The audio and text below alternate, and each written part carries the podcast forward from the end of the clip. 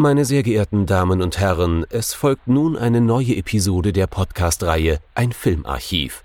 Knut Brockmann und Jochen Ecke unterhalten sich über ältere und interessante Filme für ihre Blu-ray-Sammlung. Wir wünschen gute Unterhaltung.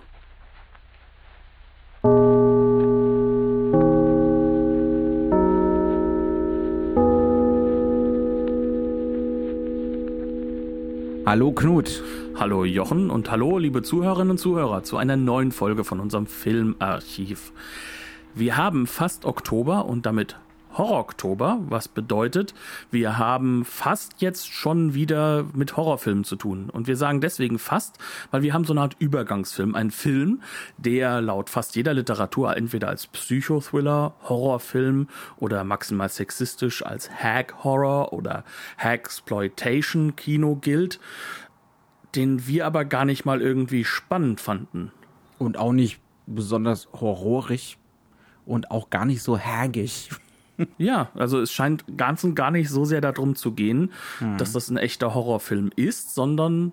Vielleicht um was anderes? Es soll gehen um Wiegenlied für eine Leiche.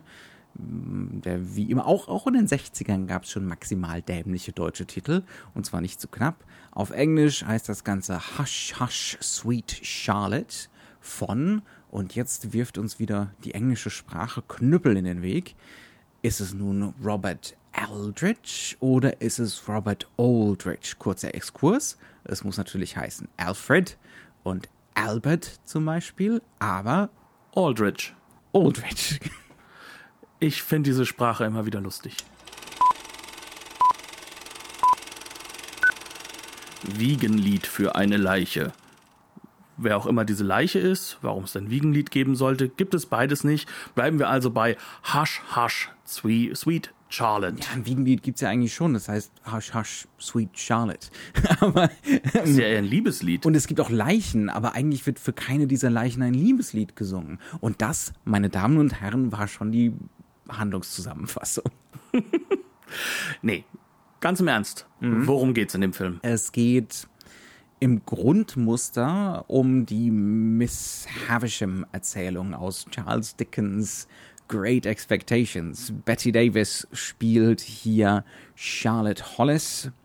Ähm, am Anfang des Films eine junge Debütantin im amerikanischen Süden auf einem Ball, die gerne mit ihrem jungen Liebhaber durchbrennen möchte. Der junge Liebhaber wird gespielt von Bruce Dern, heißt John Mayhew und ist eigentlich schon verheiratet, äh, um genau zu sein, mit Jewel Mayhew, die später im Verlauf des Films von äh, Mary Astor gespielt wird. Jedenfalls die Betty Davis Figur würde gerne abhauen mit diesem jungen Mann, der auch noch Pastor ist, aber der Vater hat was dagegen und äh, der Patriarch orchestriert das Ganze so, äh, dass, dass Bruce Dern, also John Mayhew, einen Rückzieher macht. Daraufhin wird John Mayhew böse, fies, äußerst brutal umgebracht und wir als Zuschauer wissen nicht, wer es war. Das ist ganz zentral für den Film. Und dann macht die ganze Geschichte einen erheblichen Zeitsprung von 1927, 28, 28 glaube ich. Natürlich auch ein interessantes Jahr, ne? Anfang von Tonfilmen und so, ne? Ähm, von 1928 vorwärts ins Jahr 1964 und es stellt sich raus, und hier kommt jetzt diese Charles Dickens Miss Havisham Komponente ins Spiel, dass Charlotte Hollis seit diesem denkwürdigen, schrecklichen Abend nicht das Haus verlassen hat. Ihr wurde 40 Jahre lang jetzt, oder ihr wird seit 40 Jahren vorgeworfen, dass sie John Mayhew umgebracht hat. Sie hat nichts dazu getan, um das effektiv abzuwehren, diesen Vorwurf. Sie wurde aber auch nie für diesen Mord verurteilt, weil es wohl keine letztgültigen Beweise für ihre Schuld gibt. Sie hängt jetzt also in diesem Haus ab, trägt immer noch Zöpfe, trägt immer noch Debütantinnen-Klamotten. Ne? Also sie kleidet sich wie eine junge Frau Anfang 20 oder vielleicht sogar erst so 18, 19. Ähm, und die Zeit ist für sie stehen geblieben. Und um sie herum gibt es noch immer das große Anwesen, auf das der Vater so stolz war mhm. und das jetzt so heruntergekommen ist, wo man den Zahn der Zeit sieht und das Haus soll ja jetzt abgerissen werden für die berühmt-berüchtigte Umgehungsstraße. Also wir haben es hier mit einem Film zu tun, der ganz glasklar so eine Art alte Zeitkapsel hat, mhm. die mit modernen Elementen konfrontiert irgendwo. Mhm.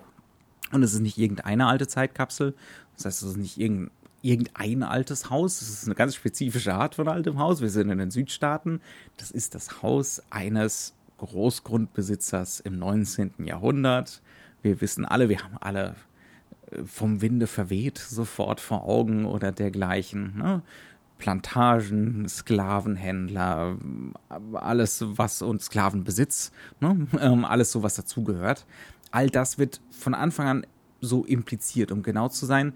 Das Haus ist das erste, was wir sehen in diesem Film. Das allererste Bild ist dieses Haus. Und wir kriegen es nicht nur einmal zu sehen, also nicht nur ein Establishing Shot und dann geht es plötzlich um diese Figuren, sondern wir kriegen Establishing Shot, noch ein Establishing Shot, noch ein Establishing Shot. Darüber läuft dann zwar Dialog, also die erste Szene. Vom Vater der Dialog. Vom Vater drüber, ja. aber wir enden beim letzten von bestimmt fünf, sechs derartigen Establishing Shots, immer andere Perspektiven auf das Haus und da steht dann mal ein Auto davor, damit uns auch klar ist, das spielt jetzt hier etwa nicht etwa im 19. Jahrhundert, sondern ne, ähm, zumindest schon im 20., um irgendwie das so zu verorten. Warum macht der Herr Aldrich das? Ja, da können wir davon ausgehen, dass es hier wahrscheinlich um eine unserer berühmten äh, Strong First Impressions geht. Mhm. Nur ist es hier nicht so, dass es um den Vater geht, den Dialog, sondern und es auch geht nicht um äh, die Bruce Dern Figur, also um John Mayhew, der auch gleich in dieser ersten Szene auftritt, sondern es geht wirklich um dieses Haus. Mhm. Also, wer jetzt im Hintergrund denkt, Moment, da war doch mal dieser Herr Poe mit dem äh, Fall of the House of Usher. Man mhm. könnte schon sagen, this is the Fall of the House of Hollis. Mhm. Das hier so ein bisschen angedeutet und aufgemacht wird. Ja. Das heißt also, das Haus hat Charakterstatus in diesem Film. Und das wird uns sehr klar bewusst gemacht und das fällt einem Publikum in der Zeit, genauso wie später in den 80er Jahren auch, auf. Ja. Das ist ein Topos, der kommt auch wirklich aus dem Horrorfilm und aus der Gothic-Geschichte. Ja, also ganz zentral, ähm, du hast schon Fall of the House of Usher genannt, ne? Die Metonymie, Ne? Das Haus steht für die Familie, aber auch für die Machtverhältnisse, die Normen, die so eine typische Südstaatenfamilie eben Anfang des 20. Jahrhunderts da ausmacht. Und all diese Sachen, die sollen so aktiviert werden mit diesen ersten Einstellungen. Ne? Ähm, auch dadurch, dass sich das ist hypermodern von 1964. Ne? Diese Perspektiven, also dass sich immer wieder dieses Haus wiederholt. Ne? Ähm, das ist natürlich so selbstreflexiv. Das macht aufmerksam auf diese Bildstrategie. Ähm, das zieht die Aufmerksamkeit auf. Es geht um das Haus, es geht um das Haus. Denkt mal drüber nach, denkt mal drüber nach. Das ist jetzt hier nicht einfach nur eine Verortung, ne? sondern es geht um so ein bisschen mehr. Das heißt also, der Film fängt super modern an knüpft an ein klassisches amerikanisches Genre an wir reden hier über Southern Gothic. Und darüber muss man uns erstmal expositorisch ein bisschen unterhalten, oder? Denke ich auch. Also Southern Gothic ähm, ist, wie man sich denken kann, wenn man schon eben Edgar Allan Poe gehört hat, mhm. ein auch literarisches Genre, das aber auch filmisch seine Umsetzung gefunden hatte und nicht nur mit diesem Film. Und im, immer noch tut. Es ist überall, ne? Ja, also ähm, und zwar halt auch im satirischen Rahmen zum Beispiel, ne? Also äh, Big Fish zum Beispiel hat da Aspekte mhm. von gehabt, sehr starke sogar. Und äh, wir haben es hier also mit einem Film zu tun, der sich verortet in einer Reihe Edgar Allan Poe, William Faulkner, Autoren, die versuchen. Ja, Ambrose Bierce zum Beispiel durchaus auch jede Menge. Ja, ähm, aber das Wichtige ist, sie versuchen im Endeffekt was zu, wirklich auch zu psychologisieren, aber eben nicht anhand der Figuren meistens, sondern eben anhand dessen, wie eine Geschichte erzählt wird und dass man Repressalien, mhm. also etwas, was repressiv behandelt wird in der Spielumgebung, die nun mal der Süden ist, wie das so schön ausdrückt, der Süden der USA, dass man das zu spüren bekommt und auch bemerkt. Das heißt, wir haben es hier mit einem Genre zu tun, da geht es um den Verfall von einer einst mal reichen, großen und und halt auch glorreich verklärten Welt, Mhm. die aber, und das spielt immer wieder mit, natürlich auf dem Rücken von Sklaven und damit auf Rücken von Rassismus stattgefunden hat. Und auf ne, Basis von nicht nur da Machtverhältnissen, unter denen natürlich immer irgendjemand zu leiden hat, zum Beispiel auch Frauen. ne? Genau, das ist dann der klassische Gothic-Aspekt, der da mit reinkommt. Denn Gothic hatten wir jetzt, glaube ich, ein paar Mal drin und ähm, mir sitzt da ja auch ein Spezialist gegenüber von Nee. dem Thema.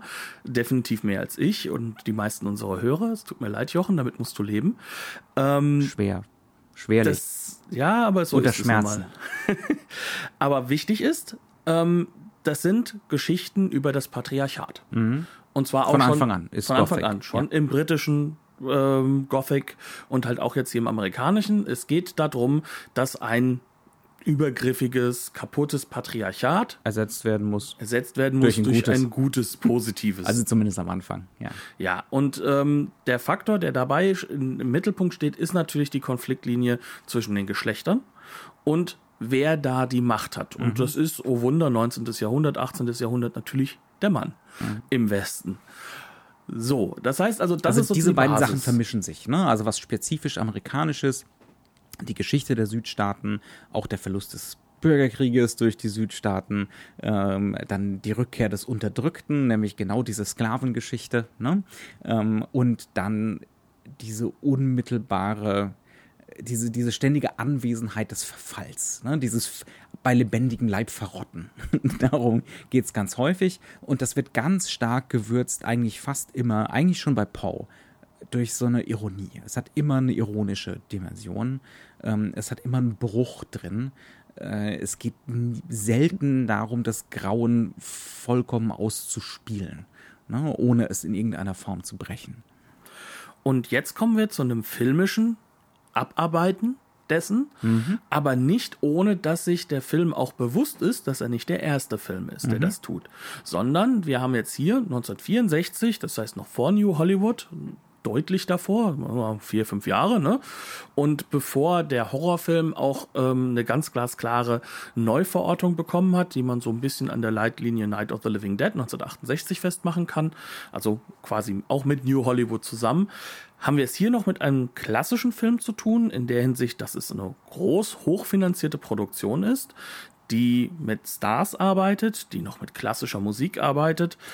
Also es heißt wirklich so diese melodramatischen Musik, die aber schon ganz glasklar weiß, ich verorte mich hier als ein Nachfolger und als ein Verarbeiter von Genrestrukturen und ich Und benutze von das Ganze Filmgeschichte, von amerikanischer Filmgeschichte. Genau, und ich versuche das Ganze mit sehr viel Humor und Ironie zu übernehmen und zu überhöhen, damit das auch dem Publikum glasklar bekannt wird. Ja, also wir haben es hier zu tun mit einem Regisseur, den haben wir bis jetzt noch nicht im Archiv gehabt, Robert Aldrich, nicht etwa Aldrich, wie ich äh, irrigerweise angenommen hatte, ähm, der zum gewissen Grad so einen Maverick-Status hat. Ne? Ähm, der ist aber auch ein Hollywood-Fürst zu diesem Zeitpunkt. Also es ist jemand, ähm, definitiv zweite, dritte Generation von Hollywood-Regisseuren. Der ist nicht mit dem Zirkus aufgewachsen und auch nicht mit dem Theater, wir haben es immer wieder gesagt, der ist mit Hollywood-Filmen aufgewachsen. Aber heimlich, denn eigentlich wollten die Eltern das natürlich anders haben, denn Aldrich kommt aus sehr, sehr reichem Umfeld, aus, kann man auch schon sagen, politisch sehr, sehr reaktionären, aber mit sehr gestalterischen Aspekt. Die Aldrich-Familie ist eine der großen New Yorker Familien, eng verbandelt halt auch mit der, ähm, na, jetzt fällt mir der andere Name nicht ein. Rockefeller. Die Rockefellers, Dankeschön. Und ähm, eigentlich ist das gar nicht gut, dass der so viel im Kino war. Und deswegen ist er auch enterbt, aber von einem der vielen Aldriches in der Welt in Hollywood festgesetzt worden, als jemand, macht mal was mit dem Jungen, gebt ihm mal einen Job. Sprich, wir haben es hier mit einem Regisseur zu tun, der viel Zeit und sehr viel Bildung genossen hat, der viel im Kino war, der definitiv ähm, weit, weit voran ist in seiner Zeit eigentlich auch, weil er sich halt eben viel mit den neuen Medien auseinandergesetzt hat zu dem Zeitpunkt. Also heutzutage wäre er wahrscheinlich Influencer geworden. Aber er Ah, ist das ist jetzt aber bösartig, Knut. Aber wichtig ist bei ihm, und das ist, glaube ich, das Zentrale, er ist ein Regisseur, der durchaus auch dahinter blicken konnte, mhm. was denn da immer geschieht und wie es geschieht. Mhm. Und auch das ist wichtig, er ist so einer der ersten Regisseure, die durch das Fernsehen ins Kino kommen.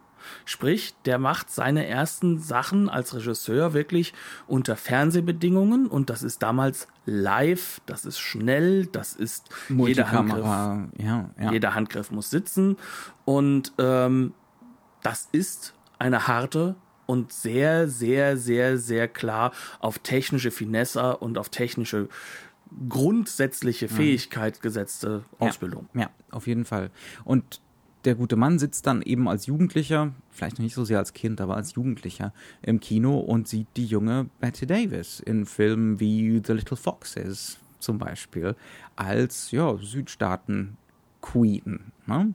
Und jetzt als äh, Produzentenfürst, also äh, Aldrich gehört zu dem Zeitpunkt zu den Leuten, die ihre Filme, zu den Regisseuren, die ihre Filme, Filme selbst produzieren dürfen. Das sind nicht viele die das so dürfen. Ne? Auch da gibt es einen Hintergrund der Macht und aber auch einen Hintergrund dessen, dass man äh, so einen Maverick-Status sich auch gerne erarbeiten ja, will. Erarbeitet hat, genau. Ähm, der gute Mann hat seine eigenen politischen Interessen, ne, seine eigenen filmischen Interessen, aber er weiß gleichzeitig, und das macht ihn erst zu so einem Maverick, ne, das ist kein Journeyman-Director, sondern jemand, der hat was zu sagen, der hat seinen eigenen Stil, das ist definitiv ein Auteur aber er weiß auch, wie man das einem Publikum verkauft. Und vor allem, wie man so etwas auch so verkauft, dass halt auch Hollywood die Füße stillhält. Mhm. Das hat er vor kurzem bewiesen in, na, wie hieß er, der Vorgängerfilm? Uh, Whatever Happened to Baby Jane, ein riesen Kassenschlager. Da war schon das Konzept, ich nehme die Stars meiner eigenen Jugend und ich packe die in so eine Groteske ja, die natürlich Züge von so einem Horrorfilm hat, so einem Schauerfilm, aber ähm, ich stelle das Altern aus. Ich stelle Figurengeschichte, ne, Schauspielgeschichte aus. Ich lasse klassischen Hollywood-Schauspielstil clashen mit der Gegenwart zum Beispiel. Ne? Also da hat er, da hat er ja so den richtigen Riecher, dass sowas funktionieren kann, dass das zum Kassenschlager werden kann. Und jetzt versuchen sie es hier mit dem eben nochmal. Das sollte eigentlich wirklich so ein konkreter Wiederholungseffekt werden mit den Stars aus dem vorhergehenden Film. Ähm, das hat mit, wer war es, Joan Crawford, ja. glaube ich, nicht so ganz funktioniert. Da gab es dann äh, das unvermeidliche Falling Out zwischen Betty Davis und Crawford und stattdessen kam so in letzter Sekunde Olivia de Havilland an Bord. Aber Ne, wir müssen uns nur diese Besetzungskiste angucken. Wir haben Betty Davis, ähm, im Prinzip, ne, die als die hier eine mit 60erin, End 60erin spielt. Sie ist es zu dem Zeitpunkt noch nicht, aber sie tut so ähm, und sie ist auch so hingeschminkt und das Licht ist gnadenlos, das Führungslicht. Ähm, wir haben Olivia de Havilland, wir haben Joseph Cotton, äh, der hier seine übliche charmante Schleimerrolle spielt aber halt eben auch ne, mit Ende 50. Ähm, wir haben sogar Mary Astor, ne, die hier wieder an Bord geholt wird. Also lauter so abgehalfterte Leute. Das hatte, und das kann man sich heute schwer vorstellen, aber auf dem Publikum an Mitte der 60er muss das einen Effekt gehabt haben.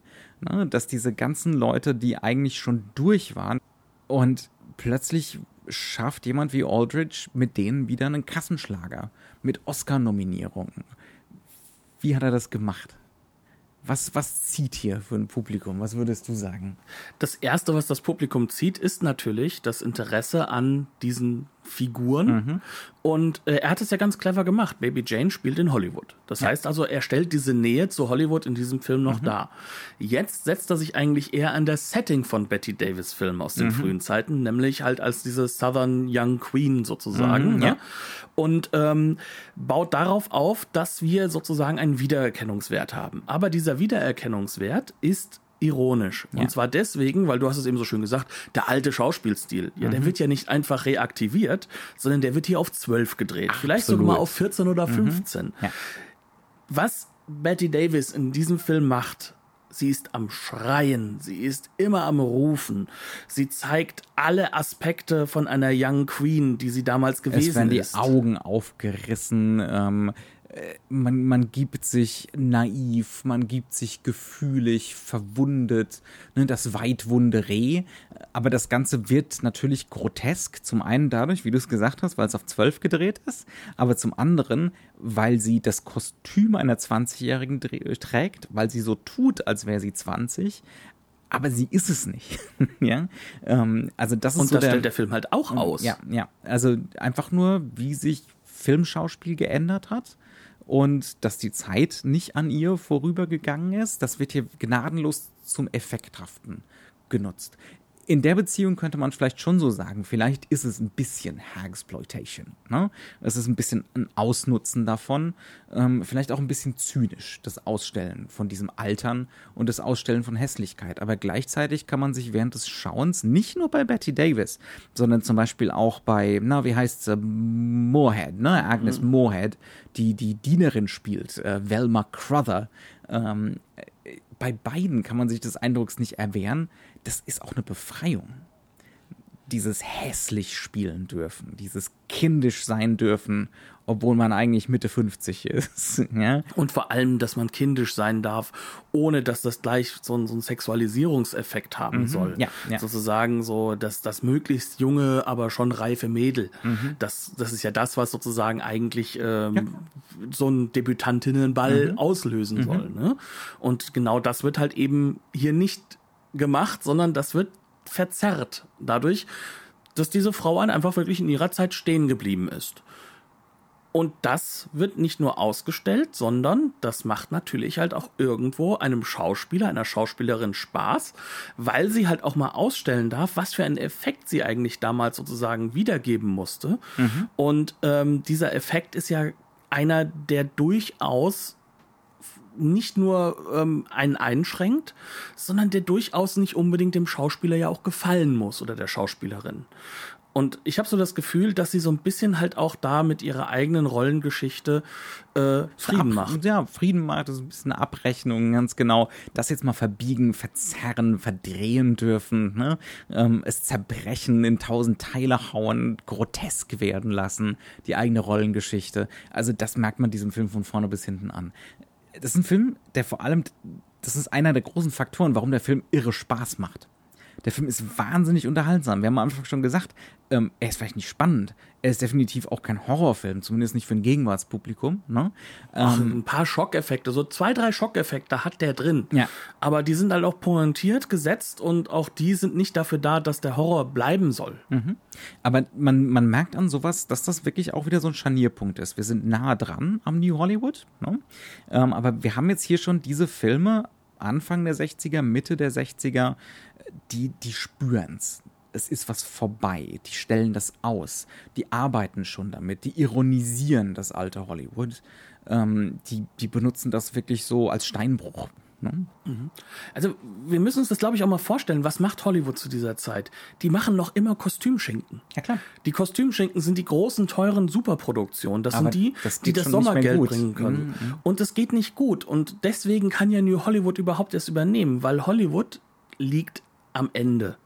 Die sind finanziell nicht, die wissen nicht, wie sie mit dem Fernsehen umgehen sollen. Mhm. Weil im Fernsehen laufen jetzt gerade schon die Western. Mhm. Es laufen auch schon dort die Kostümschinken. Und sie sind schneller verfügbar, sie sind abends einfach verfügbar. Sie kosten nichts. Sie kosten nichts. Und jetzt muss dann Hollywood eigentlich umdenken und sie können es nicht. Und dieser Film zeigt das schon so ein bisschen, weil er macht etwas, was auch nur funktioniert, wenn man Kinogeschichte ja, kennt. Das gibt es auch im Fernsehen nicht. Ne? Also diese Art von Risqué diese Art von ähm, Regelverstoß, diese Art von Provokation, die darin liegt. Weil hier dann ja auch Geschlechterbilder aufgebrochen werden, ne? Ähm, weil hier ja auch dieses weitwunde junge Ding, was hier karikiert wird, ausgestellt und sichtbar gemacht wird, diese Geschlechterbilder.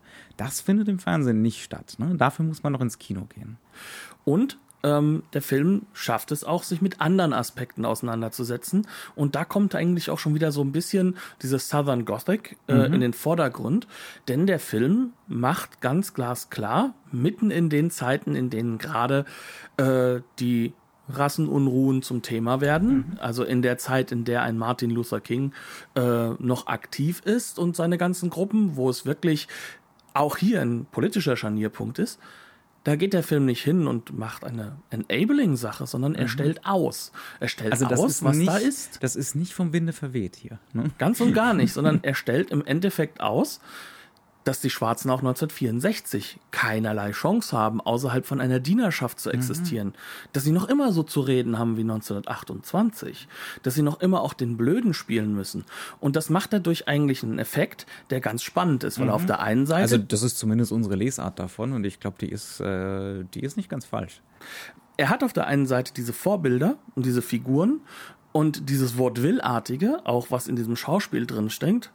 Ma'am says I have to do this and that, sozusagen, ne? Also dieses, dieses ganz übertrieben, auch naive. Aber er spiegelt das auf eine Frauenfigur, und zwar eine weiße Frauenfigur, und zwar die Haushälterin. Velma ist im Endeffekt eine Rolle, die wäre im klassischen Film wahrscheinlich von einem schwarzen Mann gespielt worden. Oder von einer Frau. Also ist beides drin, aber ja, ich weiß, was du meinst. Ja. Sie hat diesen Kommentarfaktor, aber halt so diesen, diesen etwas naiven, clownesken, ne? Und, das, und, und dieser, dieser Faktor wird normalerweise einer schwarzen Figur gegeben. Vulgär noch Sie ist dazu. vulgär, sie ist nicht gebildet, darf es nicht sein. Und hier wird das übernommen von einer typischen südstaatlichen Frau, weißen Frau, die wir jetzt heute als WASP bezeichnen würden wahrscheinlich, als White Anglo-Saxon Protestants, ähm, die definitiv halt auch nicht unbedingt die gebildete ist, aber die Frau darf das auch rausspielen, wie sie möchte, weil sie sieht genauso wie Betty Davis so hässlich wie möglich aus. Sie will so hässlich wie möglich daherkommen. Sie schauspielert sich auch nicht gerade sympathisch. Und sie darf Dinge machen, die darf halt natürlich eine Frau eigentlich nicht tun. Sie wischt sich die Hände einfach mal hinten am Hintern ab, äh, wenn sie aus dem Raum rausgeht. Sie ist die ganze Zeit am Hin und Her mäkeln. Wenn sie, man sitzt dann breitbeinig. man sitzt breitbeinig im Rock, ne? also natürlich langer Rock, da brauchen wir uns jetzt auch keine Sorgen machen, äh, dass das jetzt so übergriffig wäre. Aber sie, sie stellt sich halt auch an, an, an die Wand, lehnt sich an die Wand an wie ein Mann. Sie hat immer dieses kommentierende, verachtende im Blick drin. Und auch sie spielt natürlich auf 15. Und sie stellt im Endeffekt das Schauspiel, was eigentlich schwarzafrikanisch aussehende Menschen haben sollten in diesen Filmen, stellt sie als Weiße aus. Und das ist durchaus einer von diesen vielen, vielen Übergriffigkeiten für ein Publikum der Zeit, das vielleicht halt auch noch immer mit diesen Filmen ihrer Jugend sehr verliebt umgeht. Und ich glaube, es gibt noch genug Leute, die heute romantisch verklärt vom Winde verweht gucken. Das ist, das ist, glaube ich, gar kein Problem. Also es gibt ja lauter solche Gemeinheiten. Ne? Und es gibt, der ganze Film ist fies.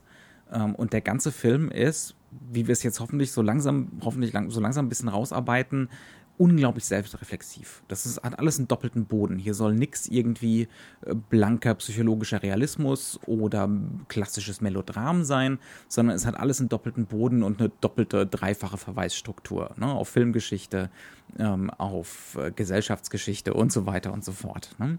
Gleichzeitig sollen wir, glaube ich, mit keiner von diesen Figuren uns gemein machen. Nur nicht mal mit Betty Davis, obwohl die hier ganz klar das Opfer der ganzen Sache ist.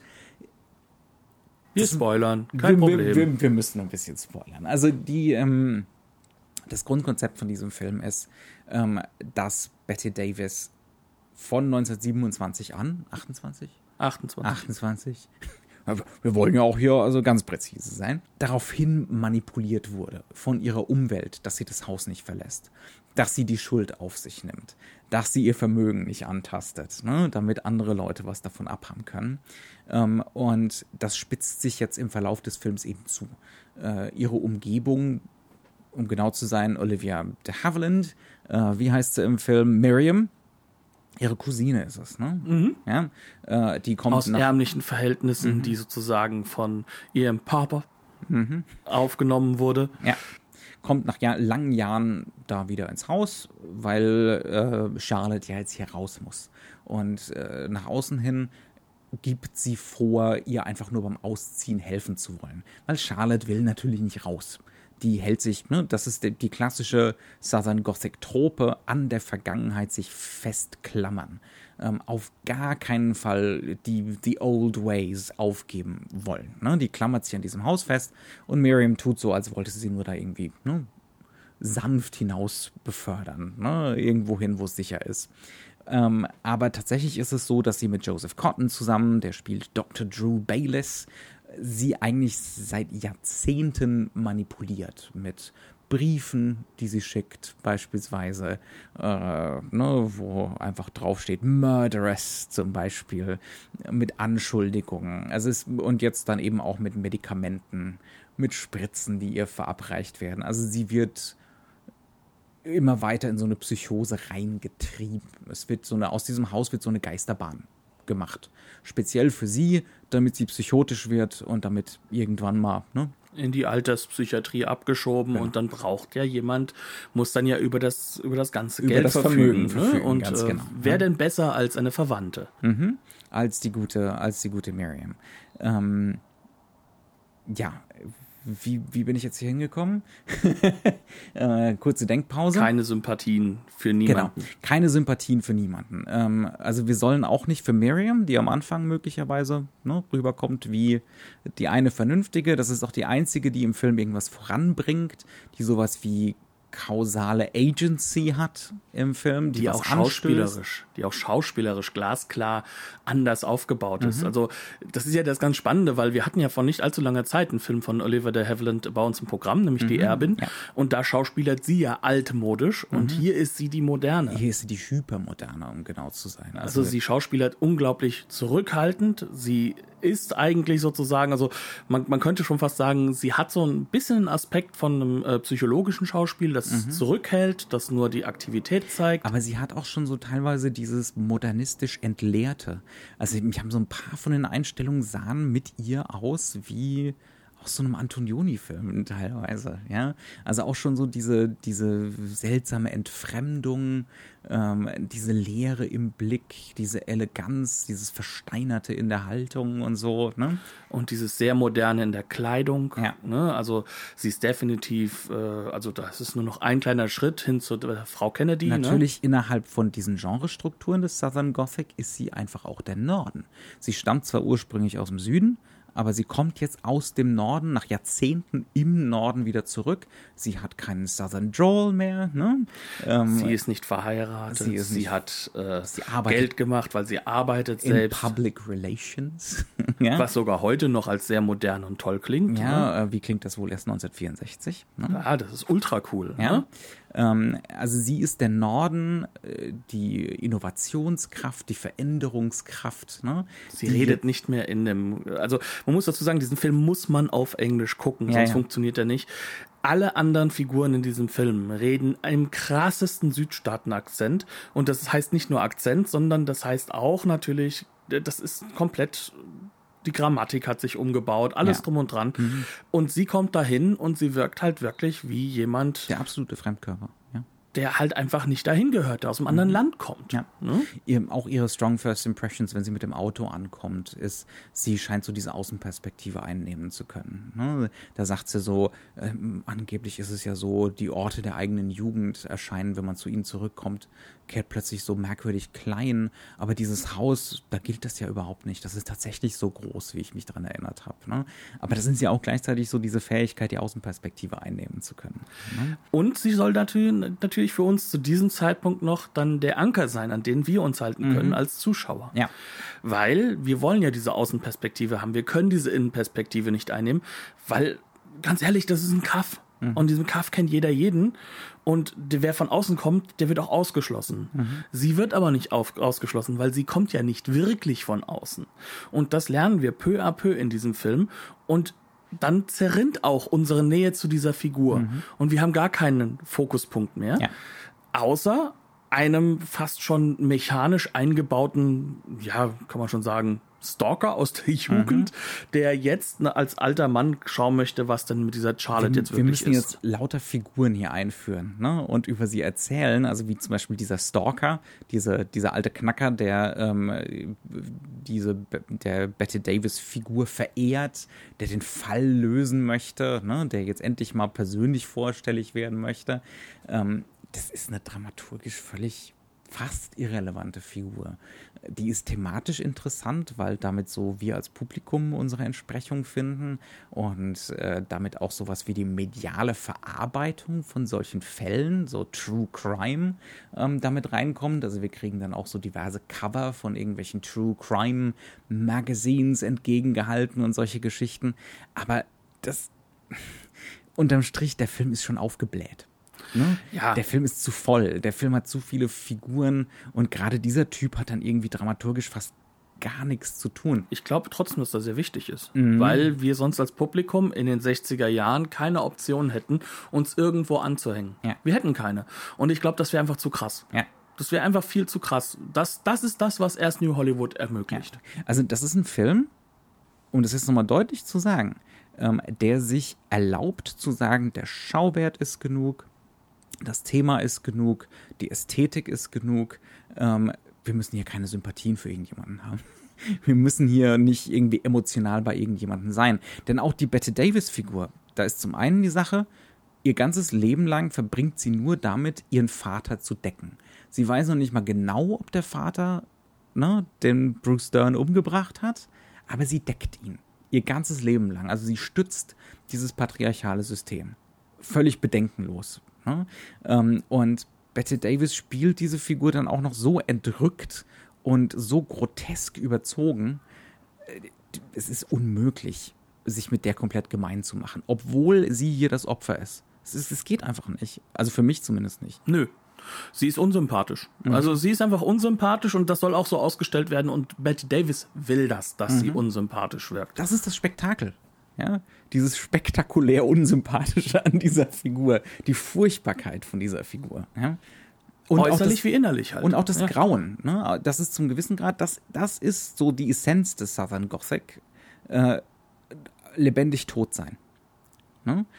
Lebendig da verrottet zu sein, auf ewig so zu tun, als wäre man 18. überhaupt nicht loslassen können. Und halt ganz, ganz tief verankert sein in einer Gesellschaftsstruktur, die nicht mehr existiert. Ja, ja. Die, die halt sozusagen nur noch im Selbstschauspiel existiert. Und ähm, das ist etwas, was dieser Film schon hervorragend ja. ausstellt. Auch. Interessanterweise, Aldrich benutzt für die Darstellung dieser Figur die ganze Trickkiste des klassischen Hollywood in der Kameraarbeit. Ne?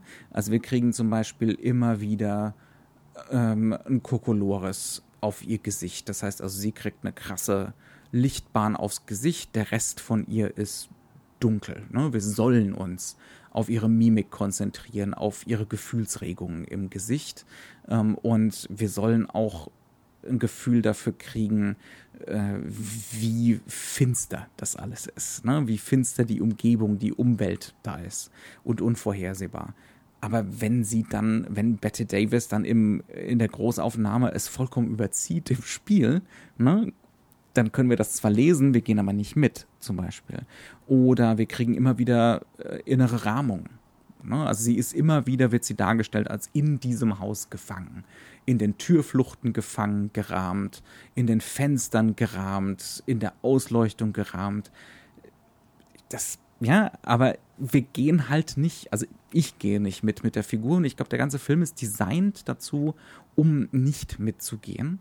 Das hat was teilweise zynisches, das hat aber auch was schon so postmodernes. Ne? Wir haben im Vorgespräch da ganz viel drüber geredet. Das ist eigentlich schon ein postmoderner Film.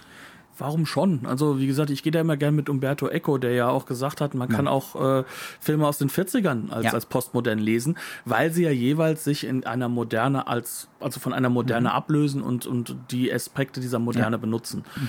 Ähm, und da bin ich ja durchaus einer Meinung. Also für mich ist es auch so, dass dieser Film postmodern ist. Mhm. Ganz einfach, weil er jetzt schon das macht, was gerade allenfalls in Europa stattfindet, nämlich ja. dieses Verarbeiten der eigenen Seherfahrung. Mhm.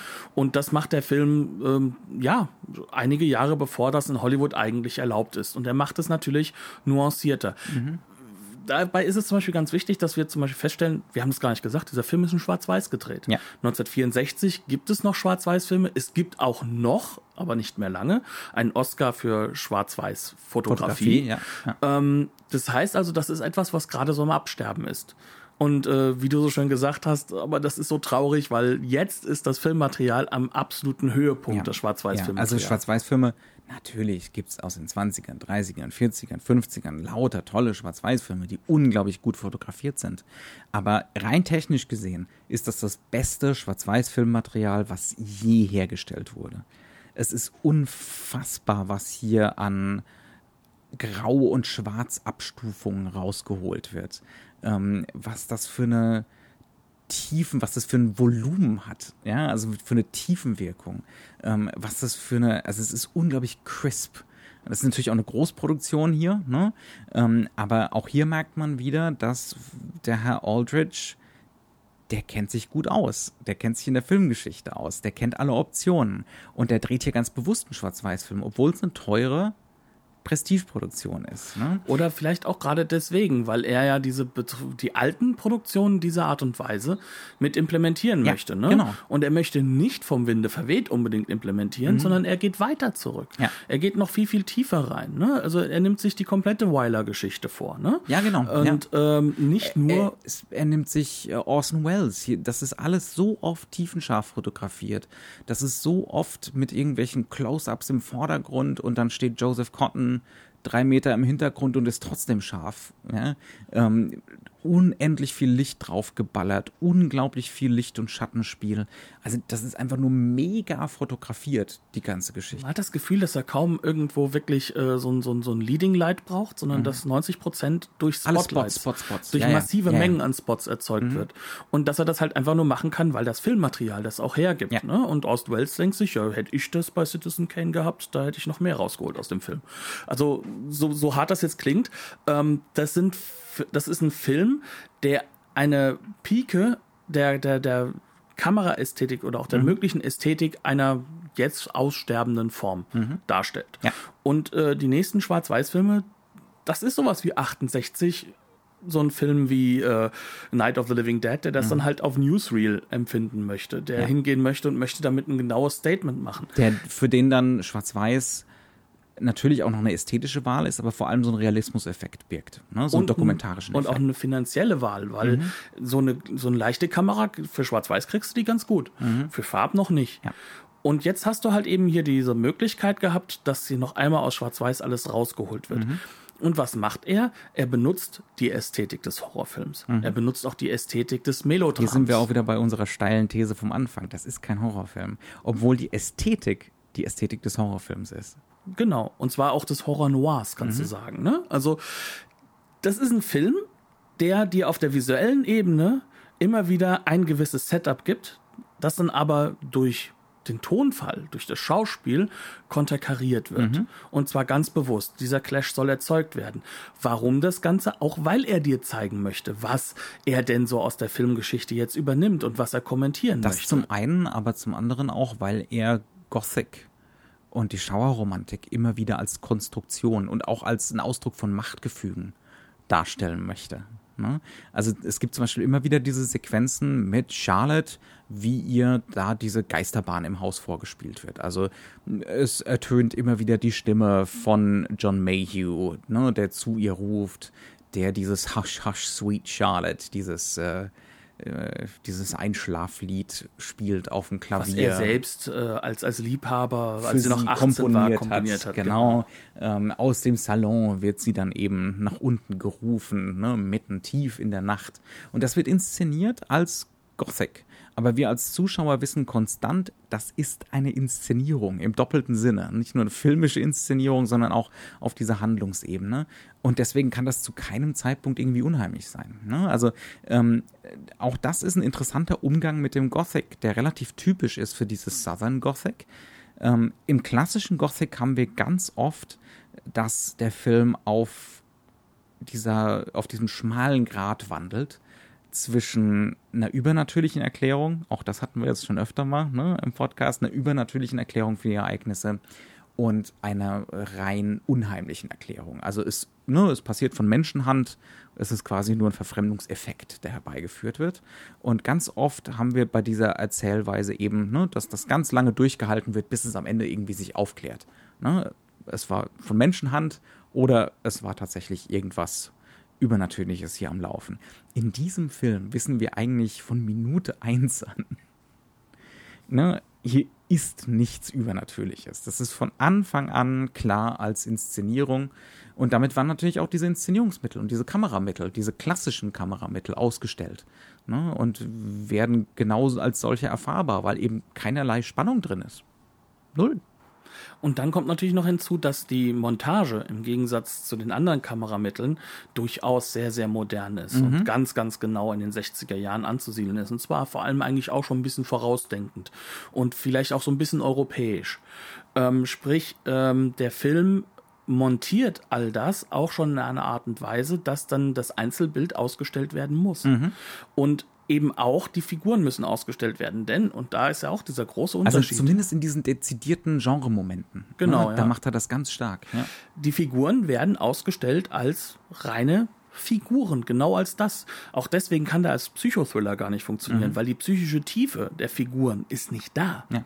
Der ist nicht da, sondern das hat sowas ein bisschen was von äh, Asylum Horror, was, mhm. was dieser Wahnsinn zum Beispiel ist, den, der dort ist. Der ist im Endeffekt keine Psychologisierung einer Figur, sondern es ist wirklich dieses Haus. Mhm. Es geht darum, dass eine Psychologisierung eigentlich dem Zuschauer telegrafiert wird, aber eben für das System, die Gesellschaft und nicht für eine Einzelfigur. Und nicht für eine Einzelfigur. Die kann ja. das gar nicht. Ja, ja. Also, ja, ja, auf jeden Fall. Also, das ist zum Beispiel auch gerade bei dieser Betty Davis Figur einfach so, warum ist sie so empfänglich? Ne? Ähm, auch da sind wir wieder bei so, bei so einem vage postmodernen Ding. Warum ist sie so empfänglich für diese Geisterbahn? Weil sie eben die Südstaatlerin ist. Ne? Ähm, weil das eben zusammenfällt. Ne? Dieses ähm, in der Vergangenheit leben, die Vergangenheit wollen, die Geister wollen. Ne? Ähm, und äh, auch dieses, dieses beseelte Haus eigentlich haben wollen. Ne? Auch die ganze Zeit zu den Toten reden. Mhm. Sie redet ja andauernd von ihrem Papa Mhm. Ne, also ihrem Vater. Ne? Und ich, ich muss das halt auch so intonieren, ja. weil das so radikal auf diesen Südstaaten-Akzent halt auch das, hingebaut ist. Das klingt jetzt so vage unheimlich, ne? Eine Figur, die unbedingt in der Vergangenheit leben will, die die Geister haben will, ne? Aber, aber sie sind halt nicht da. Aber der Film benutzt es eigentlich nur, um diese Machtstrukturen auszustellen und um die Gemeinheiten, die noch lebende Menschen einander antun, auszustellen. Ne? Ähm, äh, es geht nie darum, um dieses, diesen Schauer, weil man sich in die Psychologie der Figur reingefühlt hat. Ja. Nein, es geht halt wirklich um dieses gesellschaftliche Moment. Mhm. Und dieses gesellschaftliche Moment ist auf verschiedenen Ebenen gerade auch sehr, sehr spannend. Ja. Also der erste Film, der, der gilt ja auch ein bisschen als der, der größere, ne? weil mhm. Baby Jane der erste ja auch war in dieser Richtung. Aber der erste Film. Oh, das Sunset Boulevard. Ja, gut, das ist halt eben, wenn man das so als Genre hochjazzen will, ja. was es ja nicht ist. Ähm, aber Sunset Boulevard hat das auch. Also, wo die große Diva, die in, ihrer, in ihrem Altern und in ihrem aufkommenden Wahnsinn sozusagen ausgestellt wird. Aber was wir hier haben, und das, das ist, finde ich, das Perverse auf schon an Klugheit. Mhm. Ja, wir haben es hier mit einem Film in den Südstaaten zu tun. 1964, der Machtstrukturen ausstellt. Mhm. Und das in einer rein ironischen, humorvollen Form, so dass wir gar nicht darauf kommen, dass es sich hier auch um einen politischen Kommentar handeln mhm. könnte. Ja. In dieser Hinsicht ist er übrigens wieder Gothic, weil Gothic genau das halt auch gemacht hat es hat es ja sozusagen, ja, ich sag mal, äh, degustierbar gemacht, mhm. das Thema überhaupt. Mhm, ja, ne? ja. Und das macht dieser Film ganz brachial und fast schon gemeingefährlich gut, mhm. weil er halt eben dann doch hingeht und benutzt diese Schauspieler, um einen politischen Kommentar auch gleichzeitig zu bieten, der jetzt natürlich nicht im Vordergrund steht. Aber er ist nun mal da. Er, er ist mehr als da, weil letzten Endes bleibt uns natürlich, uns bleibt die Ästhetik, uns bleibt dieses Referenzenspiel, uns bleibt der reine Schauwert der alternden Darsteller und so, ne? Ähm, aber uns bleibt sonst nicht viel, ne? um da irgendwie was wegzunehmen, mitzunehmen. Ähm, also wir kommen da gar nicht umhin. Und das ist natürlich schon auch super clever, ne? So eine Großproduktion. Und da sind wir wieder, ne? Beim, vielleicht beim Genie von Robert Aldrich, ne? Äh, so eine Großproduktion dann doch so persönlich machen zu können ähm, so politisch machen zu können, ähm, ohne und, und das Postmoderne ist eben, dass er sich mit niemandem gemein macht. Es ist so eine allgegenwärtige Verzweiflung, eigentlich fast schon an allem, ne? dass, dass man eigentlich fast nur noch zynisch werden kann und der Film ist zynisch. Also das würde ich auf jeden Fall. Alles, was aus dem, alles, was, was sozusagen aus dem, aus dem Norden kommt, was ja sozusagen dann ja in einem, in einer billigen Lesart, sage ich mal, dann positiv sein könnte, ist ja im Endeffekt Geldgier. Ja, ja. Ne? Also so ganz Unrecht haben sie da im Süden nicht. Da soll das Geld abgezogen Ja, werden. ja, auf Ne? jeden Fall. Auch das ist da drin. Also im Endeffekt, es gibt nichts Positives Mhm. in dieser Welt. Das einzige Positive ist, wir sind einfach sehr, sehr gut unterhalten. Vielleicht zehn Minuten zu lang, aber Oder 20. ja, aber trotzdem sehr gut unterhalten. Ja. Und trotzdem kann man sagen, ein Teil des Publikums geht raus und denkt sich auch schon, hm, clever. Vor allem in der Zeit. Ja. Ich glaube, wir haben es, oder? Ja, ich glaube, wir sind soweit durch. Ähm, wir haben die Blu-ray von Filmjuwelen gesehen. Ich glaube, das Label hatten wir bisher einmal bei The Train, nicht wahr? Bei The Train, da habe ich aber nicht die von Filmjuwelen da gehabt, Ach, sondern ja, ja, eine richtig, andere, ja. aber Ähm, Ja. ja, äh, das ist völlig in Ordnung. Ähm, das ist äh, wahrscheinlich, also mit Sicherheit nicht das ähm, Remaster vom Label, sondern das Remaster vom Studio. Äh, ist super. Also Bild, äh, viel besser wird's nicht. Und ich glaube, die Extras reproduzieren einfach die Extras aus den Nullerjahren von der ursprünglichen DVD, die mal rausgekommen ist. Keine Beschwerden. Kann man definitiv empfehlen. Und man sollte sich den Film wirklich auch mal angeschaut haben. Dementsprechend bleiben wir bis zum Horror Oktober, also ab nächster Woche, sagen wir Tschüss und auf Wiederhören. Ähm, bleibt uns doch gerne gewogen. Hinterlasst uns auch gerne eine Nachricht, Und, und immer wollt. dran denken. Alfred, Albert, aber Aldrich. Das ist das Einzige, was Jochen aus diesem Film mitgenommen Ganz, hat. ganz ist genau. Also wenn, wenn das die einzige Lektion ist, die irgendjemand von dieser Folge mitnimmt, dann äh, ist meiner Meinung nach schon viel gewonnen. Immer diese Anglisten. Tschüss, bis zum nächsten Mal. Bis dann.